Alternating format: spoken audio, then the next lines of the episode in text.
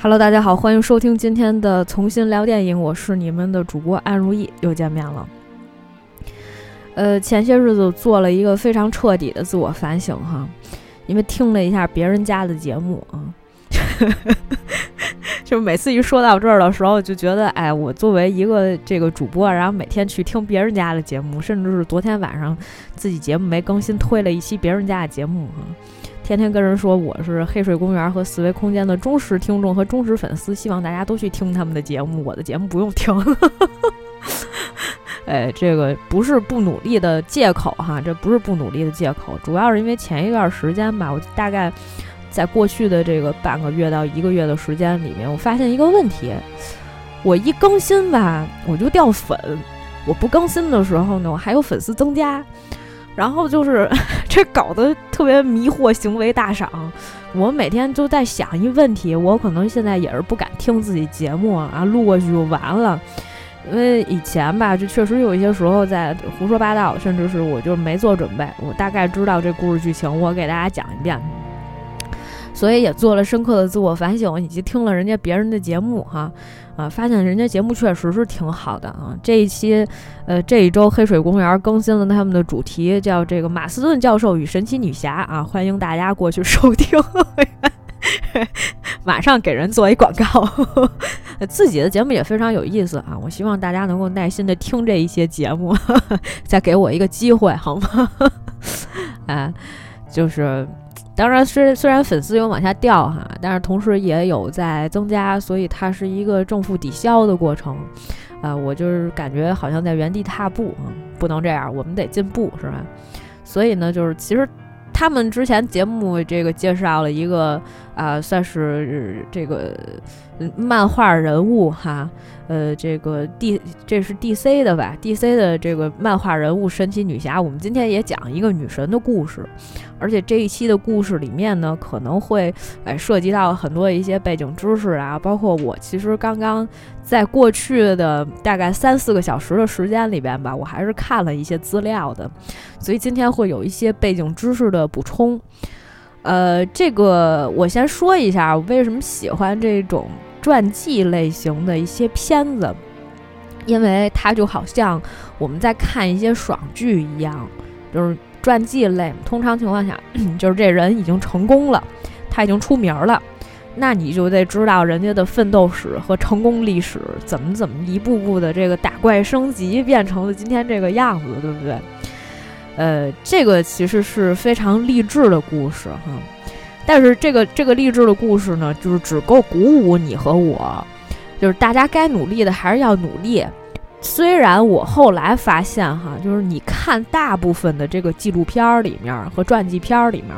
呃，我们后面会讲到，就是人成功，就是这些人成功有一个非常重要的一个根基的一个原因是什么呢？就是说这个人他的这个原生家庭首先得是特别好的。不是说那种就是拔尖儿的，非得你你爸爸是这个什么英国王室的查尔斯王子，你才能你才能成功哈，而是说至少就是呃家庭给予你的这个给予你的一些教育，还有这个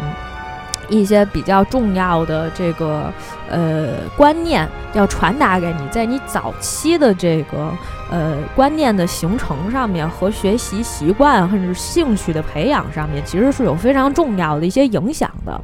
这是其中的一个方面。还有另外一个方面呢，就是说。呃，这个个人的天赋也很重要。当然了，一般情况下，这个爹妈如果还是不错的话，这孩子通常不会是一弱智啊。孩子是一弱智呢，就是能真出传记片或者是纪录片的呢，也这个 这个没有多少哈。所以，主要还是说这个，一个是，呃，一个是这个关于你的原生家庭是其中一方面，然后另外一方面呢是你的这个天赋，就是你本身喜欢一些什么，或者你的能力造就的，还有一部分才是，然后剩下那部分是运气。因为我知道肯定会有人去炸着我说：“你看这个尊龙是吧？” 前日就不知道为什么总看见，就是他们在那儿回顾尊龙，而且这个好像据说上海最近要搞一个这个摄影展，是关于尊龙与故宫的啊，大家有时间可以去看一下，网上查一下吧。这个他们有一个摄影展，我觉得办的还不错哈。这么会儿推了一活动，就是尊龙。之前他是一个孤儿嘛，然后从小这个在什么孤儿院长大，学什么京剧还是学啥的，反正就是一直没有什么名气。但是你后来看见这个人，他其实是一个感觉非常有贵气的这么一个人，不然也不会去演溥仪嘛。但是问题是，就是说他还一直没有结婚，就是他可能自己还有一些个人的问题啊。当然，最主要的是一个是他就是真的是运气好，运气好的地方就在于人家长得帅 呀，外形很重要。一会儿我们也会在这个呃这一期的节目里面也会说到啊，外形很重要，这其实也是运气的其中一部分，然后剩下的才是努力。所以这个努力这一部分。我觉得前面那些该具备的也具备了，不具备的也不具备了。就是你真正能够靠努力实现的成功，其实寥寥无几。这节目的三观走向怎么这么不对劲呢？就所以，我还是劝大家，就是有更多的时间吧。就除了这个工作的时候，还是因为要完成上级派给你的任务哈。呃，这个甭管推没推动社会进步、人类进步和发展吧，但是至少它是一个 make a living 啊，它是一个挣钱的活儿，对吧？呃，这个能够养活一家老小，延续这个香火，特别传统。我感觉这期节目的三观简直要毁掉了。其实我说挺正经的，这期特别正能量。啊，就是呃，有一些这种。呃，这个工作之余呢，我希望大家更多时候去娱乐一下哈。娱乐的方式就是说，你可以这个去做一些你自己喜欢的兴趣和爱好的一些事情。然后另外一方面呢，就是说，嗯，多来听一听我们的节目哈。就是该打扣的时候，希望大家能够打扣。呃，那么我们就是马上进入一下今天的这一期主题吧。这一期主题。呃，是我们要介绍二零一七年的时候在多伦多电影节推出的一部纪录片儿，这也是其实国家地理他们推的一个拍的一个纪录片儿，叫做《Jane》。呃，这个 Jane 呢，它这个英文名叫 Jane Goodall，她是世界上拥有极高声誉的一个动物学家。从他二十多岁的时候呢，就进入了非洲的原始森林，观察这个黑猩猩，然后研究这个，呃，黑猩猩的一些这个动物行为，啊，以推断人类早期人类的一些行为。在这过程当中呢，呃，这个确实研究出了很多的成果。以及在这个过程当中呢，除了这个推进了呃我们对于黑猩猩的一些行为上的研究，人类早期行为的研究，呃，同时呢，对于保护环境、保护自然以及教育下一代，都做出了非常杰出的贡献的这么一个呃这个女学者哈，也是非常出名的哈。这是对应这个黑水公园儿，嗯，致敬 黑水公园一期节目吧，就是他们讲的神奇女侠嘛，我们来讲一个。在我们现实当中存在的一个，呃，可以说是一个女神级别的一个人哈。反正，然后这个片子，呃，大家有兴趣的可以去这个 B 站是可以免费观看的。呃，我其实这个知道这个纪录片也是一个非常偶然的机会，嗯，在做这个一个纪录片的盘点，就是大家觉得哪些纪录片特别好看啊什么的，就突然看到这部片子，豆瓣上面评分九点一，特别高哈。然后我就打开这个纪录片看，确实，一个是它比较赏心悦目，另外一个呢，就是这个纪录片的主人公里面，他讲的很多的这个事情，还是非常非常鼓舞你的，还是能够激励你的。我们先来就，我们既然就说到这儿嘛，我们就来聊一聊这个呃女科学家哈，这个女的动物学家到底做了什么惊世骇俗的事情哈。而且这里面我们查了很多 奇奇怪怪的资料哈，嗯，来说一下哈。其实呢，这个嗯 Jane Goodall 呢是在一九三四年四月三日生于伦敦，呃，是一个白羊座的一个女孩儿。就是我接触过的白羊座的人都比较直接，比较简单哈。对于感情什么的，就是来来去去的也都是，呃，比较干脆，比较利落。这是感情哈。工作上面也不喜欢拖泥带水。他的父亲呢是一个商人，母亲呢是一个作家。就其实这个就给了他一个非常非常好的一个良好的，呃，这个原生家庭的一个环境，可以培养他的兴趣和爱好哈。因为他小的时候就是特别喜欢动物，我觉得小的时候就是大家喜欢动物，这是一件非常正常的事儿。我们小时候都喜欢动物，是吧？然后当时他的爸爸给他买了一个就是那种 teddy bear 的那种小熊，泰迪熊，啊，小泰迪泰迪熊的玩偶。然后我觉得那个年代吧，就是小女孩，甚至是我们这个年代的小女孩，还会给大家买什么东西，就是类似什么芭比娃娃呀什么之类那种小玩偶比较多，对不对？他爸爸当年就做了一特别明智的决定，我也不知道这是不是跟那个抓周一样啊。在他很小的时候，大概几岁的时候，他爸给他买了一个黑猩猩的玩偶。然后这个黑猩猩的玩偶是不是特别？就是现在感觉有一种命运感。他他爸给他买那黑猩猩玩偶，他特别喜欢。就是所有的，就是他妈妈的那个朋友、阿姨什么的，都觉得我这东西有点恐怖。对于一个小孩来说，terrified，一个恐怖的一个一个东西啊。但是他就特别喜欢，而且呢，就是。你看这小姑娘最后就是研究黑猩猩，一直一辈子都致力于黑猩猩的研究。从小的时候，就这也是可能对于我们现在这个当父母的这一代人可能比较有用啊。就是你送给孩子礼物，可能将来会决定孩子一生的命运。大家要谨慎哈，谨慎送孩子东西。哎，这只是开玩笑哈，这个也不一定哈，不是所有人都这样。然后，其实他从小就接受了一些教育，以后，其实，在一九五二年的时候，他的学业就终止了。那个时候才十八岁，所以就相当于基本上上完高中，可能就不上学了，就后面就开始这个工作了，是吧？呃，曾经干过电影制片助理，还干过秘书。哎呦，同行，哎，电影制片助理怎么了？这活儿不好吗？这研究什么黑猩猩？怎么不研究人啊？嗯，呃，当然了，我觉得就是他要是真是做制片助理吧，就是做电影，估计可能对他来说也不是特别好哈。他就真的是特别喜欢就是动物研究，而且就很奇怪的点哈。就是就是我们后面这这这一期里面会介绍到的这个人物，都跟非洲有着不可分割的这个关系。然后这个镇在一九五七年的时候，就去了这个肯尼亚高地一个朋友的农场里面，找了一个这个秘书的工作，等于就在那边留着了。然后就是。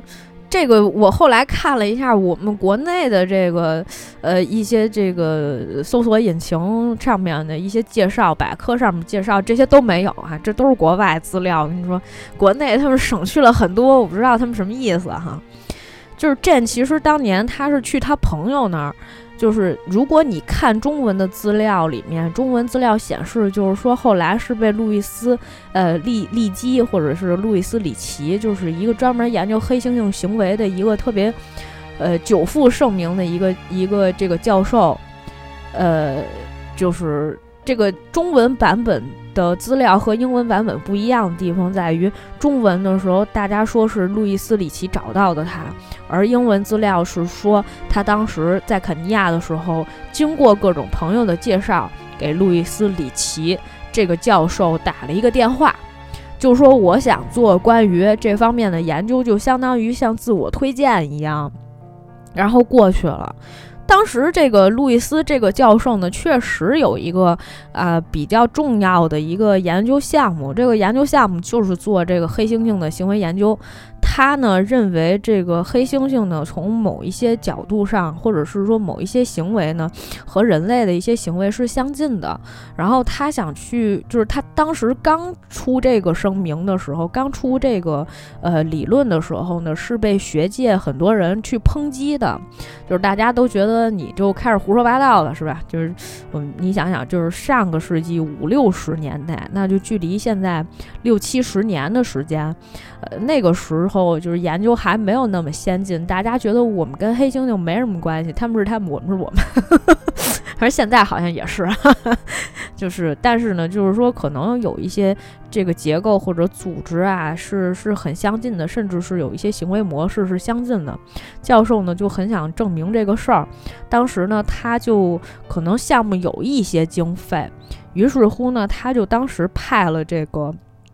他说既然你你想做这件事儿，他就让 Jane 去做这一项研究了，就是在一九六零年的时候，七月十四号。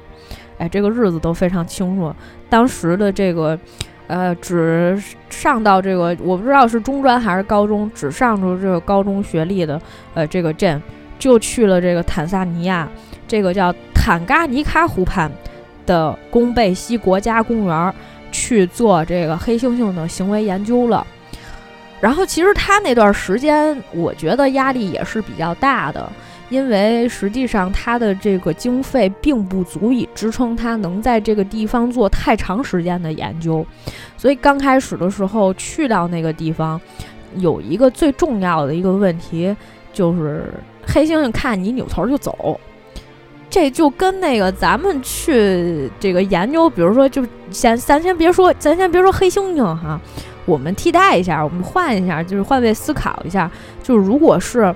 你去到一个陌生人的人那儿去研究人家，对吧？动物和人其实有非常多的这个共性的。你去研究，你天天往那儿一站，是吧？那别人就天天想说你过来看着我干嘛？你又跟我不是一类，不管是不是一类人，还是一个物种，我不知道这女的天天拿一相机，就是黑猩猩还不知道相机是什么，对吧？拿着一黑不溜秋的一跟砖头一样的东西，天天往这儿一站，然后就盯着我们几个，到底想干嘛，对吧？所以第一开始人家看见他时都躲，后来是因为他每天都去啊，哎，他们就可能黑猩猩也发现这人没有什么攻击性。是吧？就慢慢慢慢的，可能就稍微熟悉一点了，就可能会跟这个人慢慢慢慢的去这个，就是他在站那儿看，我就习惯了。反正他总总来，他也不会吃了我，也不会对我造成什么威胁或者伤害。本身是一个没有危险性的这么这这这么一个东西哈，我也不管它是什么呗，反正它不咬我，是吧？那我觉得没事儿，所以就这黑猩猩就该干嘛干嘛。然后这个时候呢，他就突然之间发现，就是黑猩猩有一些使用工具的一些能力，啊，就是他的这个重大的发现引起了这个学界上面的轩然大波。呃，在这之前呢，我们这个我我刚才说的太顺口了，我们也稍微稍微回过头回过头来一句，说一下地理上面的知识。呃，因为我这个查，既然这资料都查了，咱也不能不用啊，因为。呃，我想说的是，为什么他去了这个坦桑尼亚的这个地方，这个坦嘎尼卡湖？这个湖其实呢是位于非洲中部的一个淡水湖，而且是在所有的研究里面，就是这个科学家发现，就是说这可能是世界上第二古老的这个湖。仅次于贝加尔湖，贝加尔湖是这俄罗斯俄罗斯的这个最大的湖嘛，淡水湖。然后这个贝加尔湖呢，是大概在三千万年前形成的，而这个坦嘎尼卡湖呢，大概是在两千万年前形成的。而且它又是一淡水湖，所以它为很多的物种提供了一个非常，呃大的这个就是生存和生活的空间。所以呢，就是说这个地方它是为物种非常非常丰富的，甚至有一些生物学家认为，世界上有百分之八十的鱼类物种都是出就是都是生活或者出现在这个湖里面的。我们看的这部 Jane 的这个纪录片里面，其实除了这个 Jane Goodall 本人啊一直在出镜。还有一些他跟黑猩猩之间的互动，因为他主要是做黑猩猩研究的嘛，啊，所以就是有很多这个黑猩猩的一些珍贵的这个资料，而且这些资料就是原来都是黑白的，后来他们是这个修复了以后做成了这个彩色的，是后来，哎，再重新上的色的。你会发现，它除了这个 Jane 和黑猩猩的以外，还有很多大自然的一些其他物种的一些画面，比如说一些这个海洋生物啊，这个水母啊，这是淡水里面的。其实它可能对于呃主要还是陆地上面的生物的研究，所以还有其他的，比如说蛇呀，然后这个各种珍贵的鸟类啊。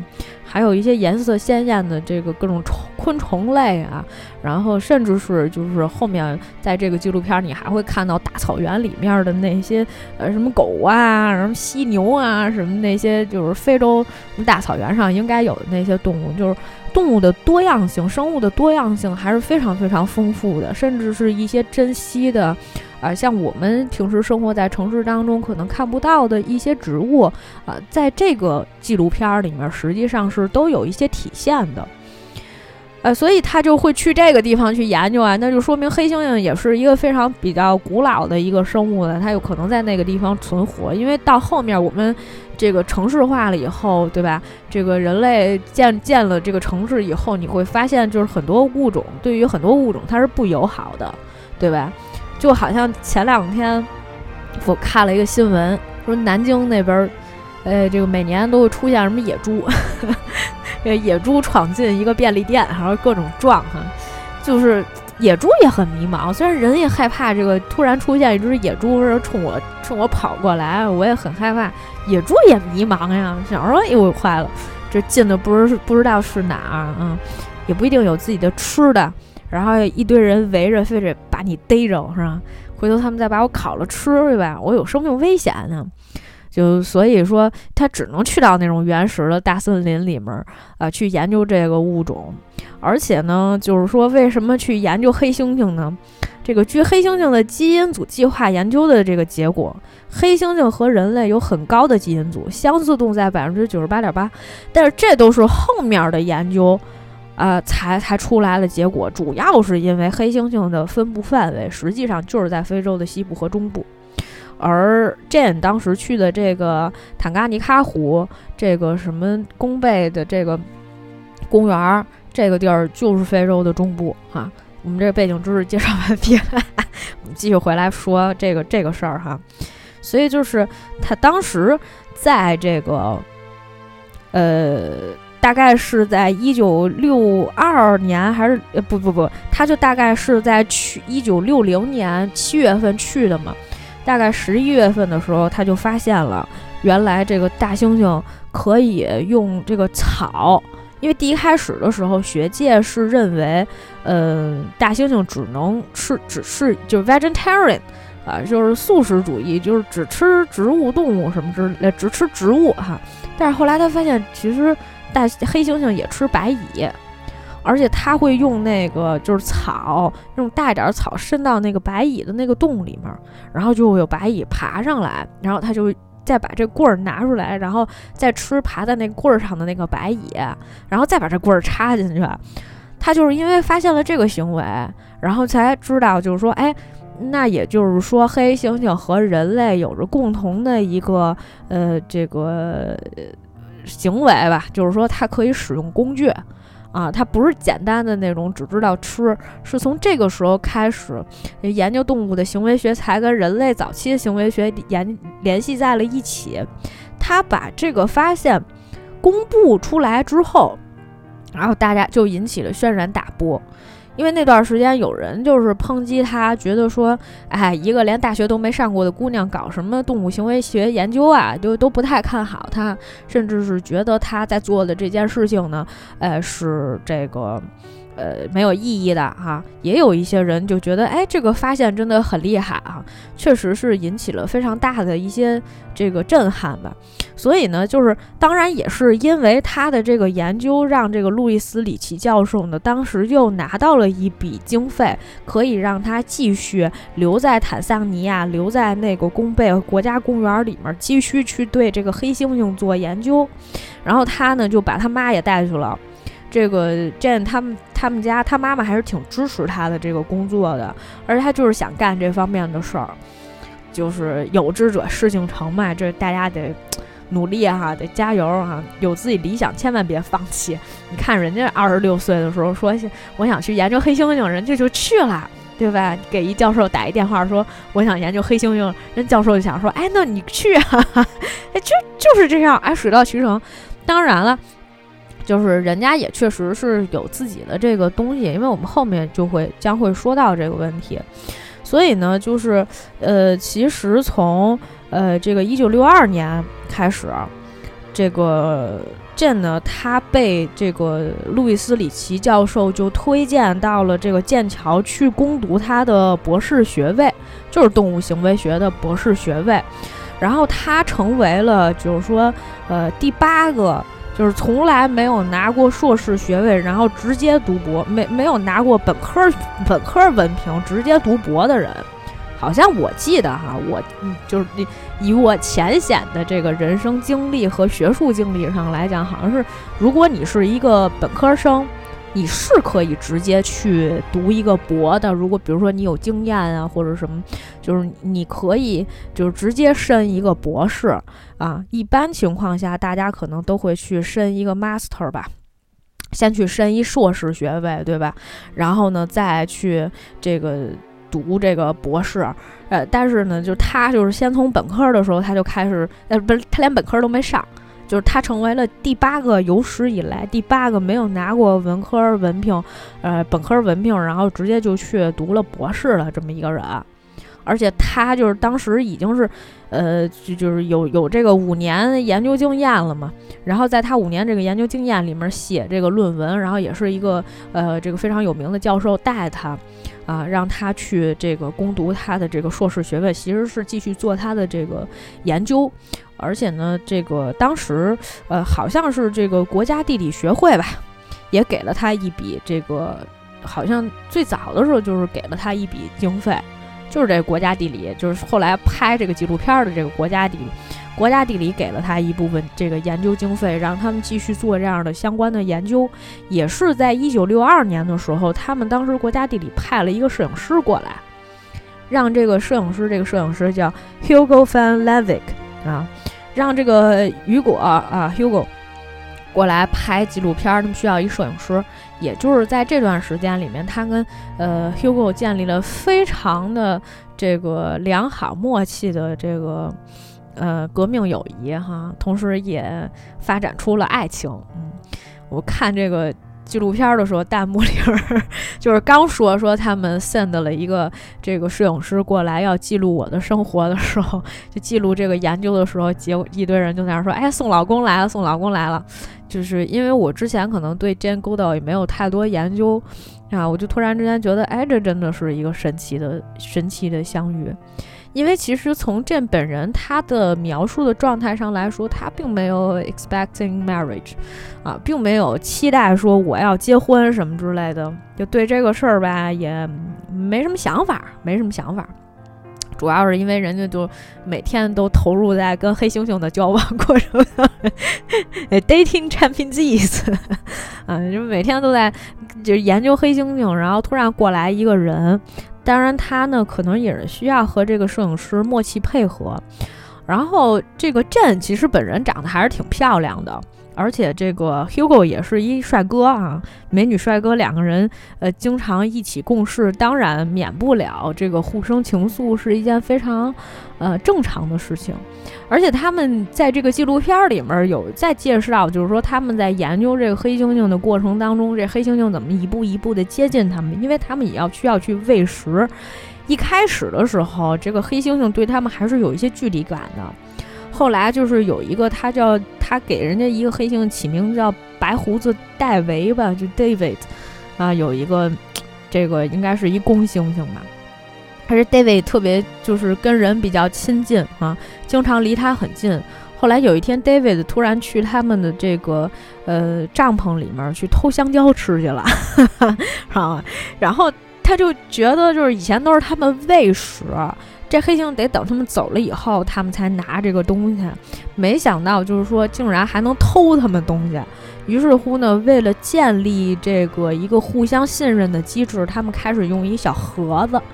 就是那种呃，就是地下埋那种小盒，我把这东西放在盒子里面，我关上这盒子，然后黑猩猩过来拿。就后来越来越多黑猩猩过来拿，都后来已经变成已经乱了。黑猩猩知道，就这地儿特别安全，大家还经常过来抢吃的，偷偷东西吃。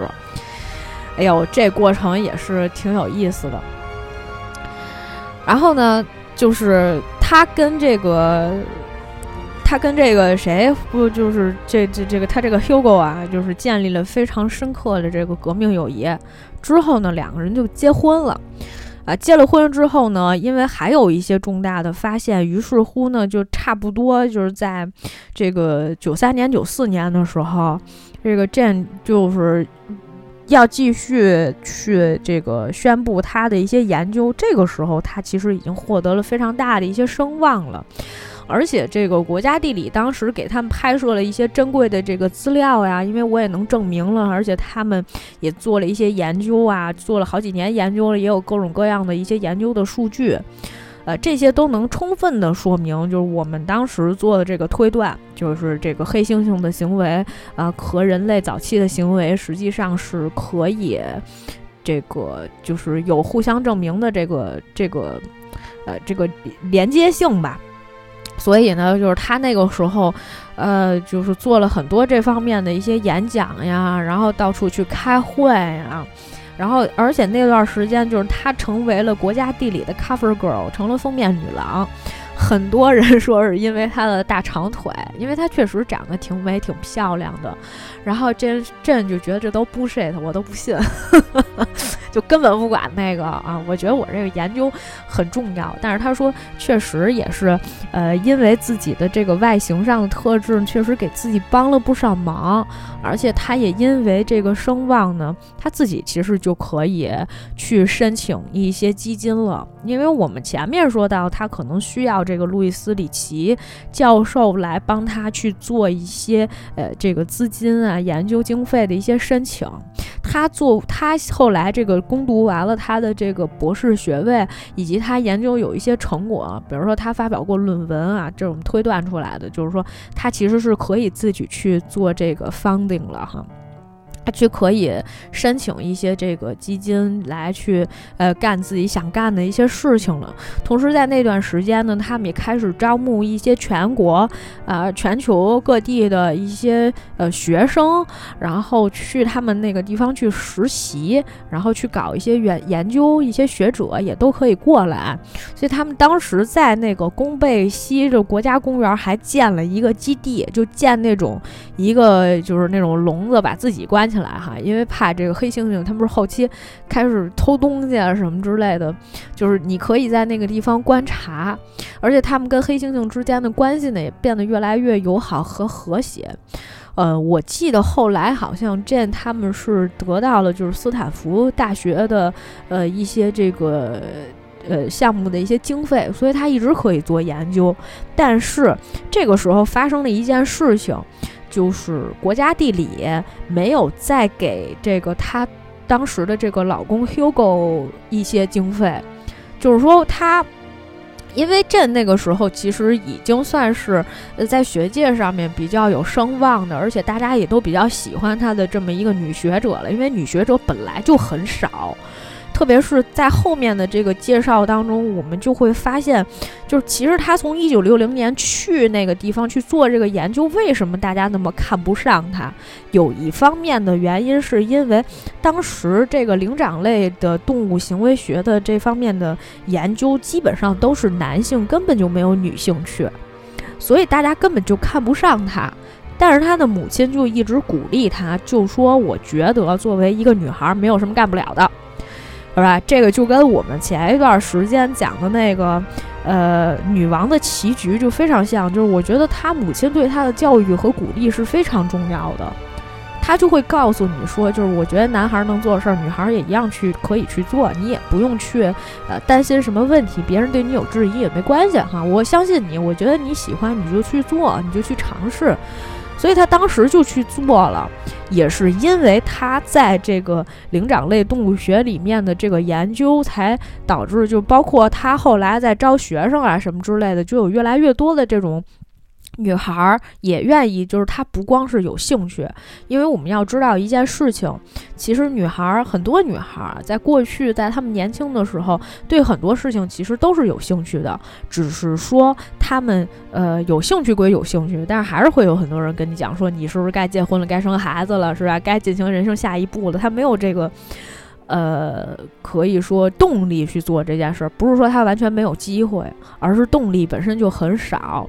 呃，这个 Jane 的原始动力来自于自己的兴趣，另外一方面，外界也给了他很多的帮助，这主要来自于他的母亲。所以，就母亲就鼓励他说：“你就去做。”也是因为他的成功，才导致后面有更多、越来越多的女孩对这个灵长类动物学以及动物行为学的研究，呃，有了兴趣。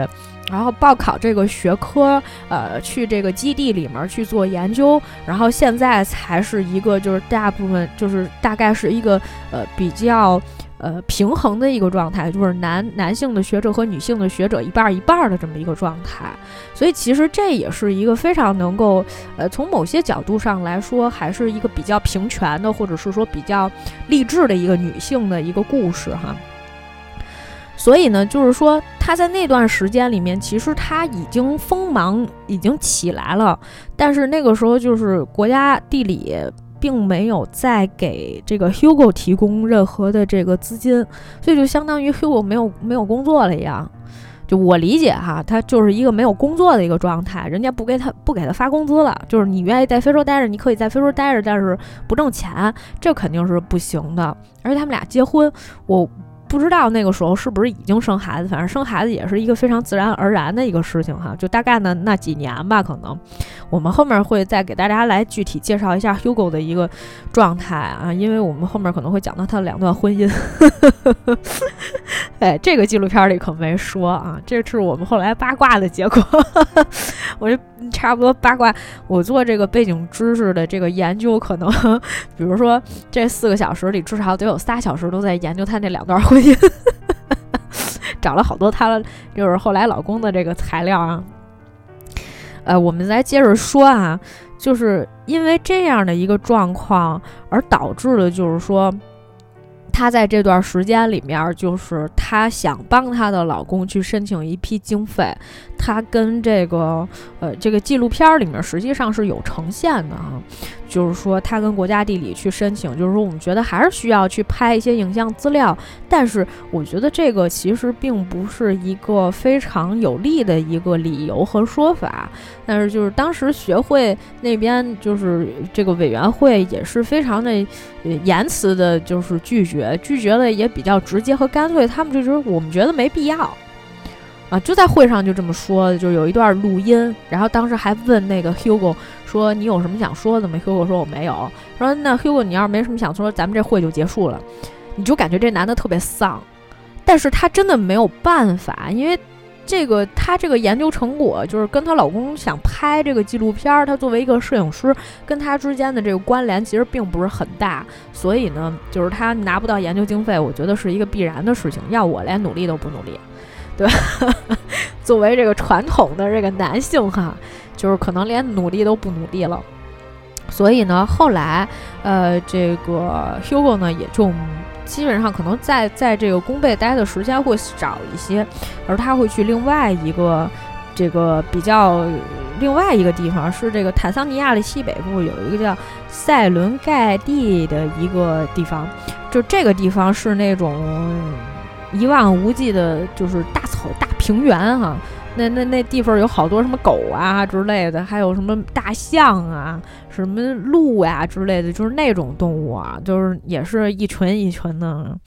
呃，我看到那个进他自己的一个这个自传吧，应该算是传记的一个文章里面，就是这个书里面其实提到他有一段时间，呃，他其实也是帮着 Hugo，他相当于两个地方跑。因为他那边的，就是他在弓背那个地方的，呃，这个基地已经基本上都建好了，而且他有自己的学生可以帮他做这些数据的分析和研究，所以他有一段时间呢是陪着自己的老公在塞伦盖蒂这个地地方去做一些研究，然后就是也是生物学行为嘛，就不一定非得研究大猩猩，虽然其实他挺喜欢大猩猩的，而且我觉得他对这个，呃。他和 Hugo 之间的这一段婚姻还是有不少牺牲的地方的，我觉得是这样的。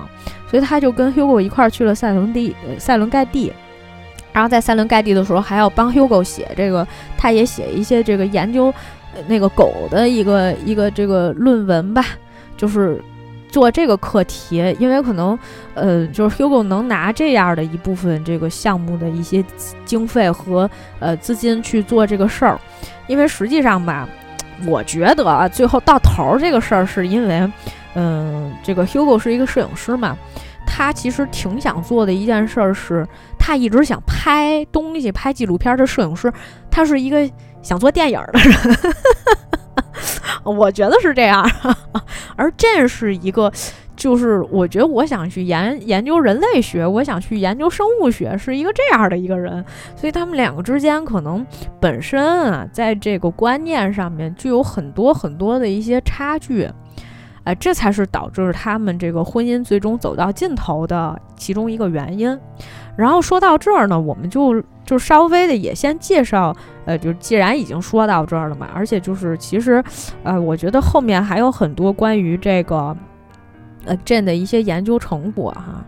这个其实都没有他那个八卦重要。所以我们现在回过头来来讲一讲这个，我觉得也是我可能会讲起来特别兴奋的一部分。就是 Jane 的这个两段婚姻，呃，在这个纪录片里面，其实呈现出来的，除了他的这个前面的怎么样，就是进入了这个行业，进入这个学科，成为了一个呃研究研究这个领域的一个女神级别的一个人物哈。更多的其实只讲到了他跟 Hugo 的这一段婚姻，但是实际上呢，还有另外一个我觉得更重要的一个人物哈，并没有出现啊，所以呢，我就也是特意的去查了一下哈，呃，就顺便我们就来聊聊这个关于女神的八卦问题哈，毕竟也是一个美女哈，怎么可能能没有情感经历呢？呃，我们先来说 Hugo 哈，Hugo 好像这个。哎呀，我这个资料就写到哪里去了？呃，这个其实 Hugo 呢，好像是一九二二年的时候，哦，不是，不是他，不是他，那个 Hugo 吧，呃，是在一九五九年的时候呢，他其实就已经到了这个非洲去拍摄一些这个影像啊，有一些资料什么的，他就是给这个呃国家地理供稿的啊，一个就是我觉得应该是合作级别的那种摄影师吧。他是一九六二年的时候被派去派去这个呃坦桑尼亚那边去给这个谁给这个 Jane 拍那个黑猩猩的纪录片的。然后他其实以前是一个呃这个我觉得他其实比较那种文艺青年，而且他其实是一荷兰荷兰人。他第一开始的时候在呃印尼出生的。啊，后来是那个时候还属于荷属的什么东印度尼，东印度什么群岛一个什么地儿，反正就是现在印度尼西亚。那个时候还是荷兰属的，就是所以他是一个荷兰人。啊，后来家里面应该还有一个哥哥吧，就反正妈妈跟哥哥后来又搬回了什么荷兰，然后又搬到了英格兰，后来又搬去又搬回了荷兰，就反正一直在辗转啊。而他呢，其实也是一个。我觉得比较文艺青年，就我不知道他怎么当上的摄影师，但是呢，就是他一直都在致力于就是非洲这一块儿，就是都在致力于拍摄动物。他是其实非常想拍摄纪录片的，所以呢，他其实留在这个弓背这个地方，跟着呃，这如果只是拍这个黑猩猩和他日常的一些研究，对这个 Hugo 来说，其实是一件不太公平的事情。而且我觉得很多时候他是属于一个附属品。所以两个人在这个过程当中，就是前面虽然有这个，呃，比较甜蜜的一段时期，而且他们刚开始的时候，这个男的，呃，不是第一开始拍黑猩猩吗？然后拍着拍着，你就发现他镜头老对着 Jane，就是拍猩猩变成了拍人，是吧？越来越不对劲。那就两个人之间的互动也很频繁，所以那个时候就是虽然没有表态。没有互相之间说的很明显、很明确，没有挑明这个事儿。但是 Hugo 刚走，然后 Jane 就给他发电报，就说我不知道，我我不知道你跟我是不是有同样的这个想法哈。然后但是呢，就是我很想知道。就是，但是我其实挺想念你的，就类似这种话说的都非常简单，因为他们那个时候是，呃，走了以后拍电报嘛，电报还是很贵的，就可能按字母算钱那种，所以大家写的都非常简单，就大概那么呃两三个来回之后，当时 Hugo 就跟他说：“你愿不愿意嫁给我？”然后朕说：“那我当然是愿意。”所以他们两个人在一九六四年的时候呢，就结婚了。结婚了，这个后来过了几年也生了孩子。那个时候呢，就是说，呃，随着朕的这个声誉不断的这个提高，我们刚才已经说了，Hugo 确实是我觉得心理上面会有一些落差，而且再加上朕那个时候后来已经变成就是他要各地去跑，呃，研究经费是其中一部分原因，因为他底下就是他就算养实习生，养那些学生有经费，然后你也得花钱呀，对吧？所以他。基本上就属于又要跟着老公，又要跟着 Hugo 在那边儿，哎，在这个什么盖盖伦呃不是塞伦盖蒂这个地方，什么天天写那什么猎狗的，就是那种研究的文章，然后又要跑黑猩猩这事儿，忙不过来。我觉得是忙不过来的，而且那个时候就是他们的儿子也慢慢大了嘛。刚开始的时候，就是你还能在这个原始森林这种地方还能带一带孩子。但是时间长了，你还是得把孩子送回去，送送回伦敦去念书的。他后来好像是把孩子送回去，让他妈带了，啊，就是孩子也不是很喜欢黑猩猩，孩子从小就讨厌黑猩猩。我觉得因为可能黑猩猩在跟自己争宠吧，就反正从小就不喜欢，特别不喜欢。呃，就是呃两个人之间的这个婚姻嘛，也出现了一些裂痕。然后呢，所以呃这个时候就是也经常要异地嘛。所以呢，就是说，最后还是两个人就，呃，因此分手了。嗯，这个离婚的时间呢是在一九七四年。然后呢，这个纪录片儿里面，到了一九七四年，他俩离婚以后，然后就开始做总结了。甚至是有人问他，就是说，啊，你有没有想过要去挽回这一段婚姻什么之类的？我觉得我这当时说的啥，我都不记得了。为什么？因为他。呃，这两段婚姻里面，其实他都是一个，我觉得这这这个这个情绪上面，就采访他的时候，他有一种，就是我觉得啊，有一些遗憾，或者是说，但是我觉得这个事情无可避免，而且他并没有把这个婚姻这个事情当做他人生当中一个非常重要的部分。但是呢，实际上我在看其他的资料的时候，发现这么一段啊，这特别有意思哈，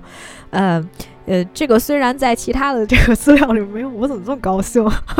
说到八卦实在太兴奋了。呃，因为我看了一下，就我也很好奇，我为什么突然之间就找这个事儿？因为虽然我刚才说了，啊朕跟 Hugo 是在一九七四年离的婚，对吧？但是他一九七五年之后就跟这个 Derry 那 Derry Bryson 结婚了。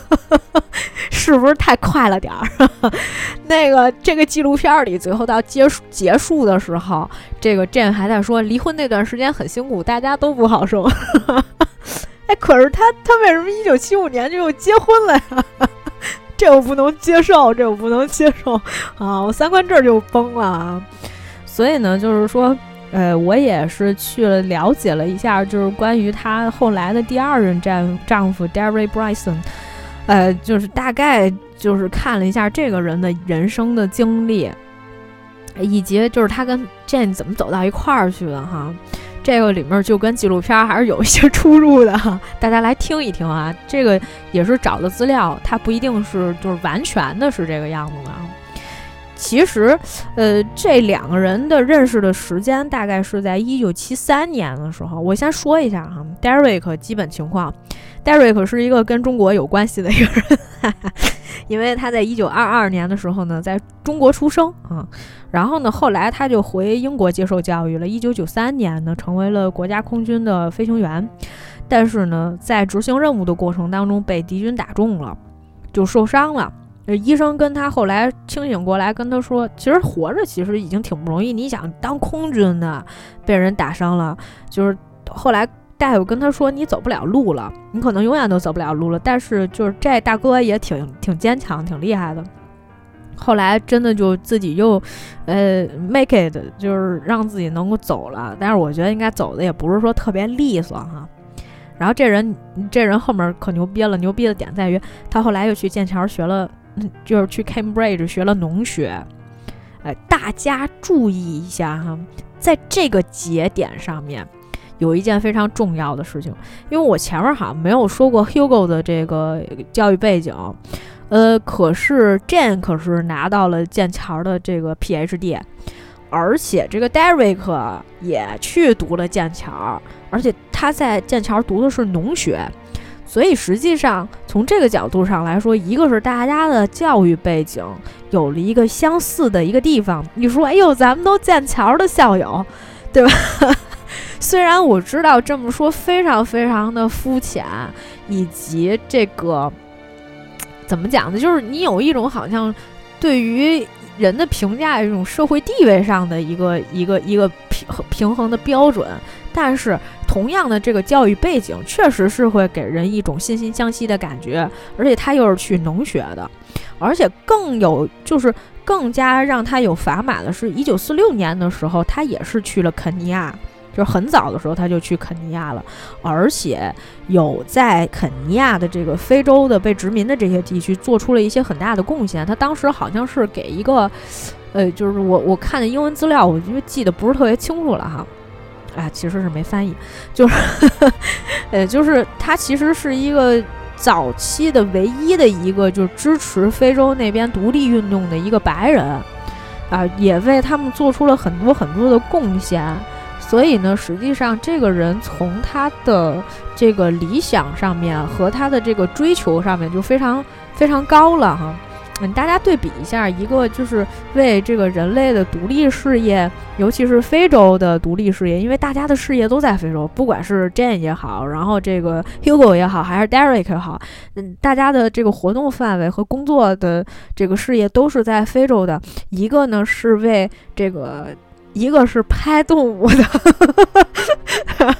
一个是做动物研究的，行为学研究的，然后影响人类的，做教育的，还有一个人是为了呃被殖民的这个非洲人，呃这个人类或者是说非洲的这个。第三世界的同胞，第三世界的同胞做这个独立的这种呃这个抗争的这么一个人，嗯，就是大家的这个追求和精神境界明显就拉出了不一样的这种档次嘛。实际上还是这个呃人家比较理想主义，而且他其实跟这个 Jane 大概是在一九七三年的时候就认识了，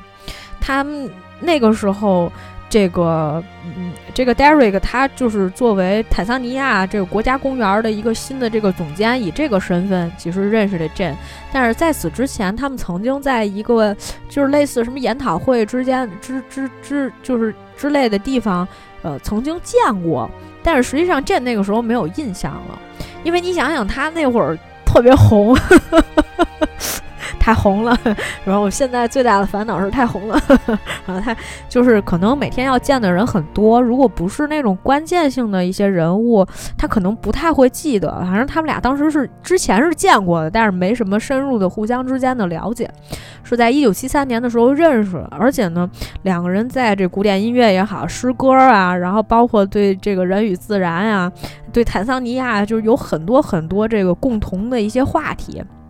可以去，呃，这个探讨或者是研究啊，而且那个时候，你想，那个时候 Jane 其实已经跟这个 Hugo，呃，已经分隔两地很长时间了，就是孩子分分着带，而且如果我没有记错的话，Hugo 那边应该也是有一个女助理之类的一个人在帮他，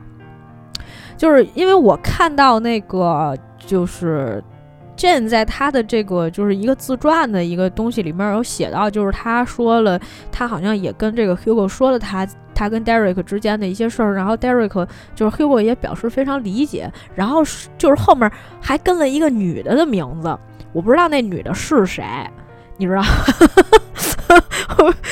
感觉，你就想，Hugo 旁边还有女的说，他们都很很高兴。后来过了不久，他俩就离婚了。所以我猜测那个人有可能就是跟 Hugo 后来关系还不错的一个女性同胞啊。我也不知道这人是谁，咱也不瞎猜了。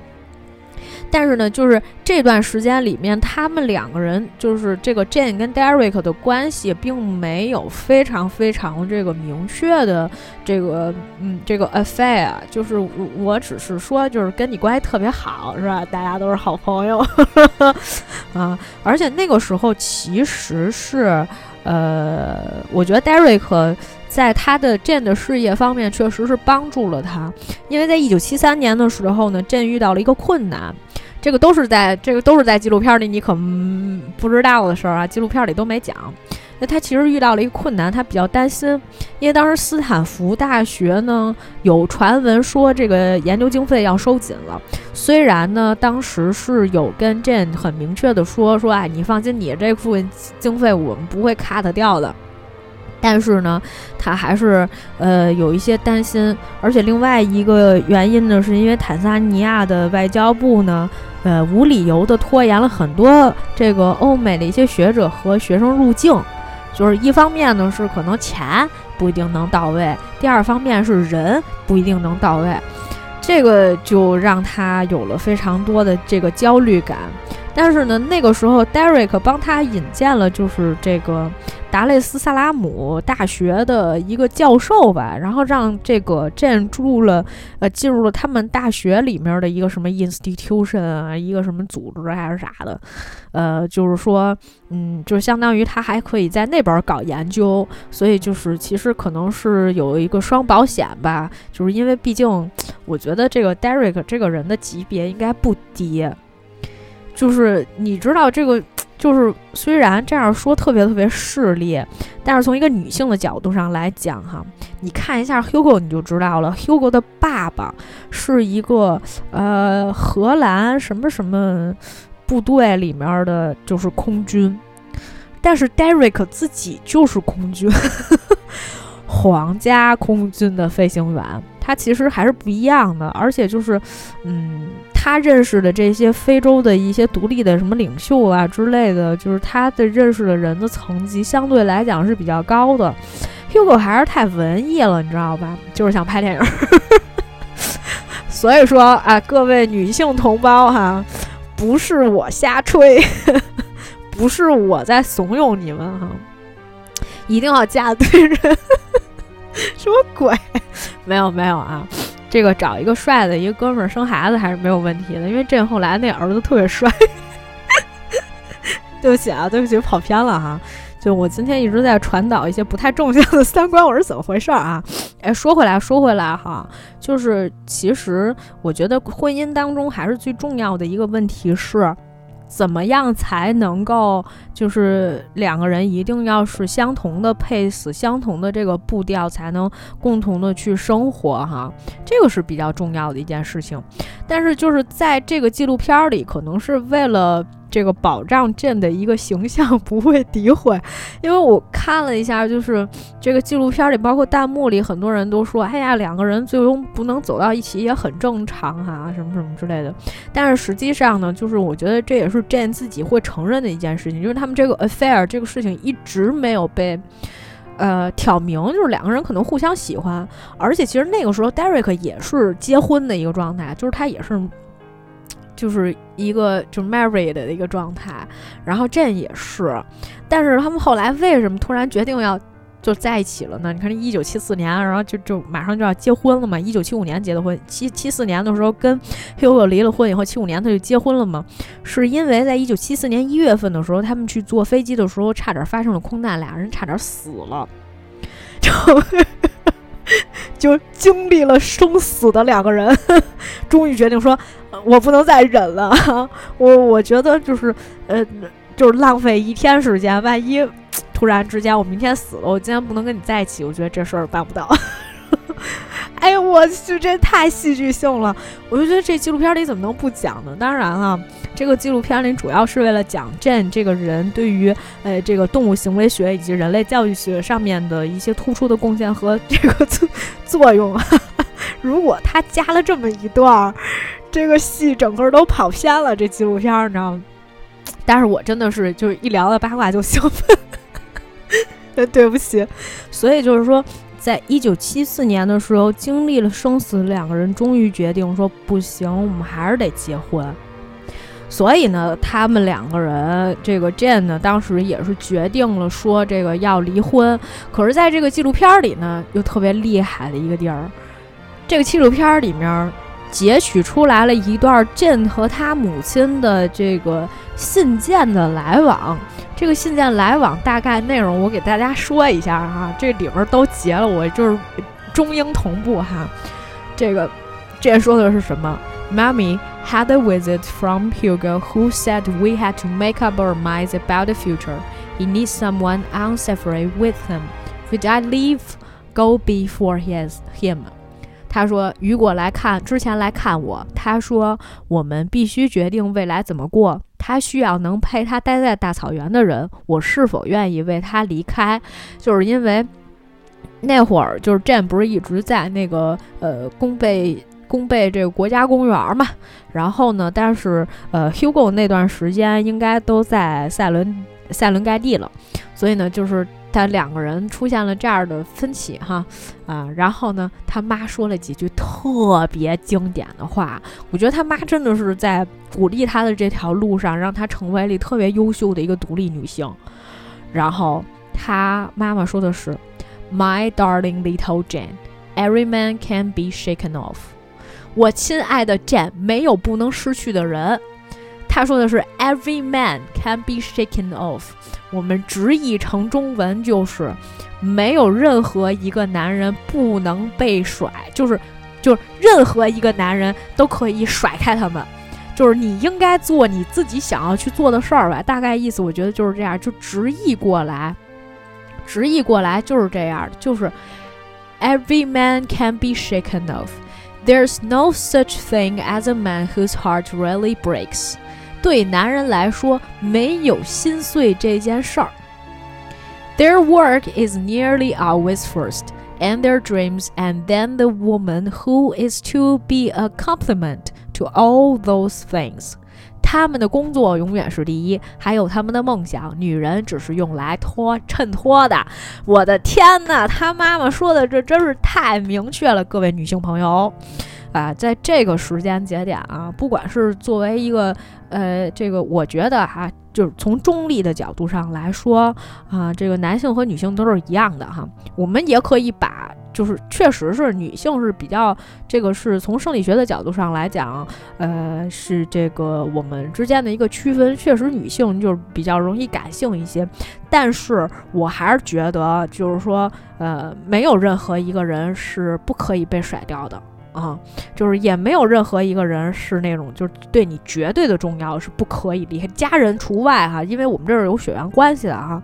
就是有各种各样的原因的，所以就是他妈妈说的这几句话，我真的我再给大家念一遍，还要中 英文念啊。就是 我希望大家都能对这个事情有一个非常清楚的一个认识。如果有一天大家遇到了相同的事情，我不希望再跟大家说相同的话，就是说说这个一样的劝你。这话啊，就是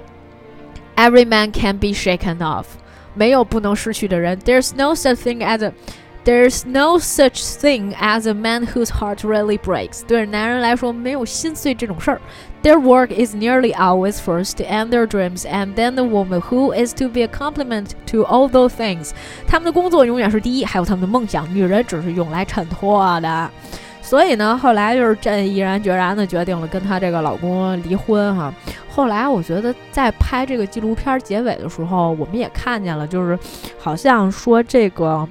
Hugo 一直都在这个塞伦塞伦盖蒂去拍这个纪录片，拍一些影像什么的。后来儿子长大了也会去看他，呃，儿子肯定还是共同抚养的。然后呢，嗯，也成为了一个比较伟大的一个人。但是我总觉得哈，我看见他们拍出来 Hugo 的那个背影和那种状态，都比较落寞。我不太喜欢一个男人落寞的一个状态哈。虽然有的时候，呃，确实是会对他们产生一定的影响，但是男人特别容易受挫，女的有时候反而不是。这句话大家自己好好琢磨一下，我就不多说了。呃，但是就是这段经历呢，也确实是给了这个，我觉得是给这个纪录片儿，我觉得这个背景知识吧，可能是给这个纪录片增添了一些色彩。后来这个 Derek 也确实跟这个。呃，跟这个 Jane 走了一段时间哈。但是呢，后来 Derek 好像是在他们结婚之后不久就死翘翘了。哎，我看一下啊，一九八零年，你想他们俩是七五年结的婚，五年之后 Derek 就去世了。Jane 一直活到现在，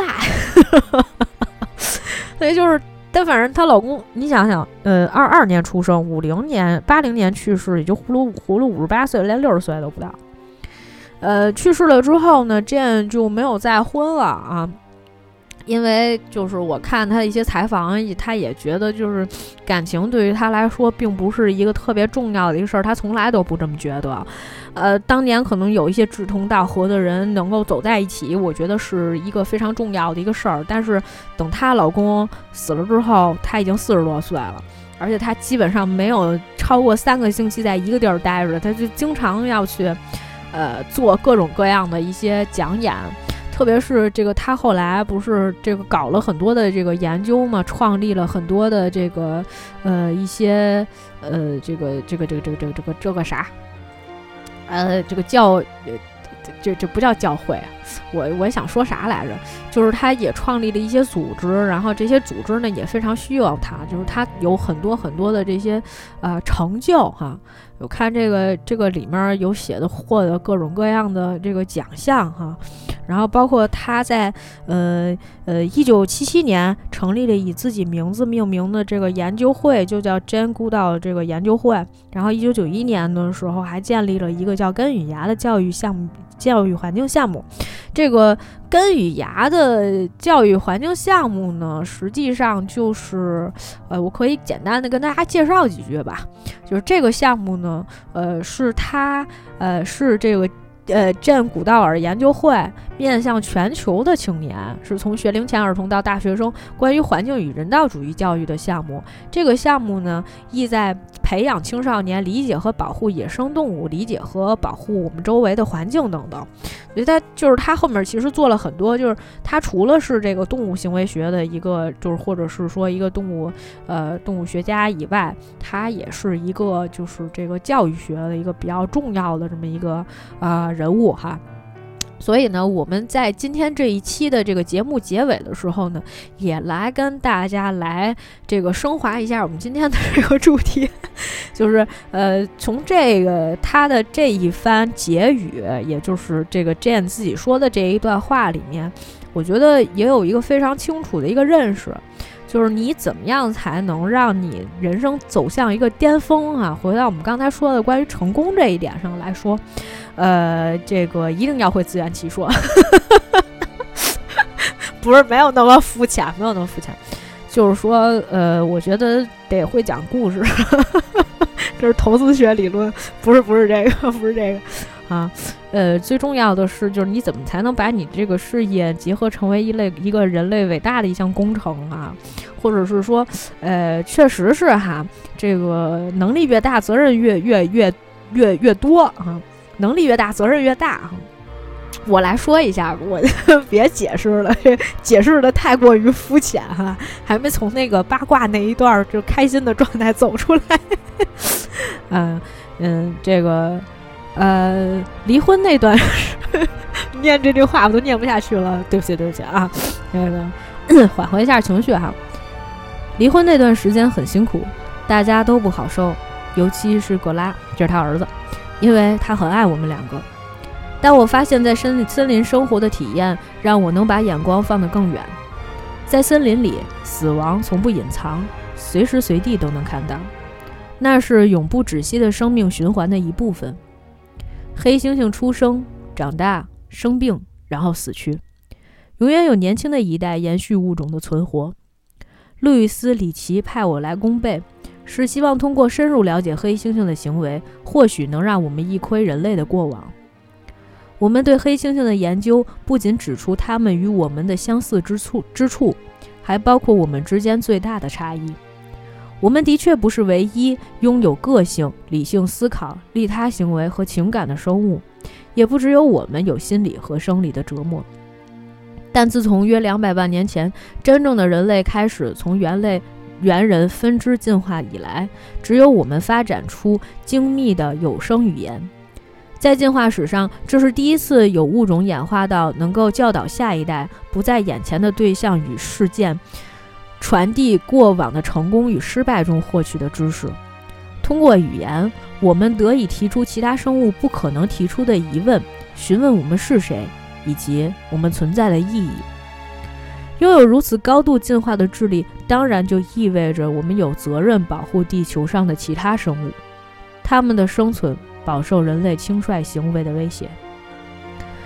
呃，说到这儿哈，就是我想起来了，这个纪录片里面内容，再跟大家，呃，再稍微探讨两句哈。其实就是关于呃，Jane 在这个研究黑猩猩的过程当中，其实他还是发现了很多事情的。比如说，黑猩猩呢，它这个呃，因为也是属于群居的生物。然后呢？而且他们的这个群居的首领是雌性，是一只雌性的这个黑猩猩。然后这个黑猩猩呢，嗯，不仅是这个群体的首领，而且呢，它会和呃不同的这个雄性猩猩呃发生这个关系。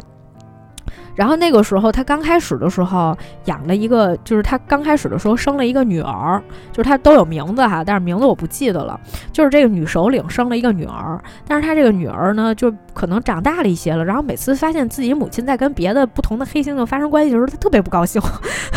就是经常去推他们，然后阻碍他们，然后特别烦，特别烦，特别讨厌 啊，就是这小公主嘛，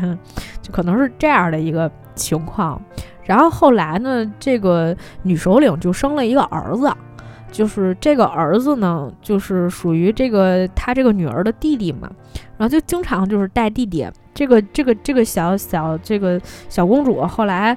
带弟弟什么，就跟弟弟关系特别好，而弟弟呢是一个一直特别受宠溺的一个呃男性的一个这个雄性猩猩，哎，这个黑猩猩，然后呢。而且就是他们发现，就是当其他的这个黑猩猩，其实就是尤其是这种雄性的，在成年了之后，其实已经开始脱离母亲了。但是，呃，就是他这个儿子吧，没学会这件事儿，就是他一直都得想让母亲抱着他、背着他、喂他奶什么的。但是他妈妈已经受不了了，就是他妈妈会轰他走，就是想让他离开。但是这个儿子就会跟妈妈生气，甚至是跟已经年迈的母亲，就是会去。跟就是打他什么之类的，就是这事儿特别像人类，就是这就是一妈宝男，对吧？说到底，然后就是在这个过程当中呢，就是他的这个母亲也对他没有办法，所以呢就一直带着他，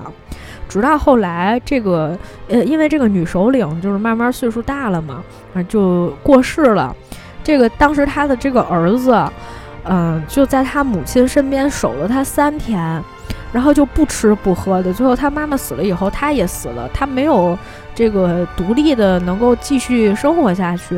所以其实这对人类来说也是非常重要的一个启示啊！您别天天就是把你儿子培养成为一个只能依赖你的人，将来你死，你儿子怎么办呀？对对对对，您找一儿媳妇儿是吧？接着养儿子，这这可不对，就是必须得培养他这种独立的性格。当然，这只是少数。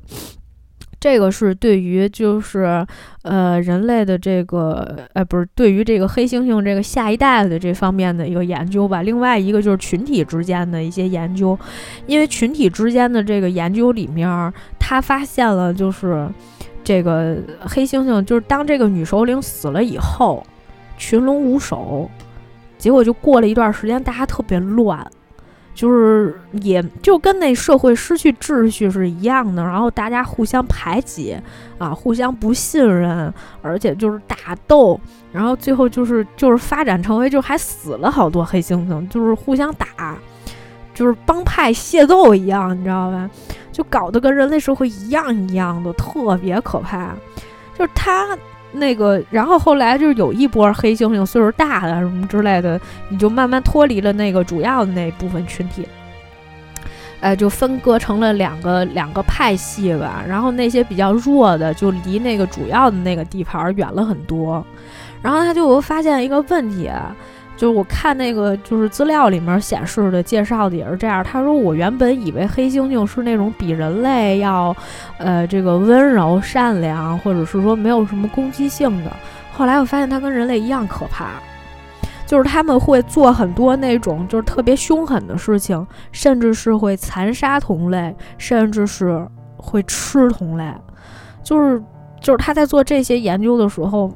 你怎么现在我们现在看起来就觉得是吧？我也我也不多说，就是确实是有一些很多的这种借鉴和指导的意义。同时呢，就是说，所以呢，实际上就是他的这个研究成果里面，我觉得就是两部分吧。一部分就是对早期人类行为的一个研究，甚至是我觉得对我们现在人类社会也有一部分研究。而且它其实确实是有一个引导和教育的过程的。啊，所以它可能是对我们就是人类行为上的一些指导，也同样有着呃这个非常积极的一些作用，或者是启示性的一些作用。我觉得这都是呃，就是 Jane Goodall 这个人啊，他在就是创立的这个呃，就是这些什么基金会也好，或者是建立这个主题里面所做出的贡献。嗯，但是就是说回来哈，就是这只是一个标志性的一个人物，这背后呃，就是有很多，还是有很多千千万万的这些研究者，大家共同努力啊，共同的这个不同的研究方向和成果，才能够。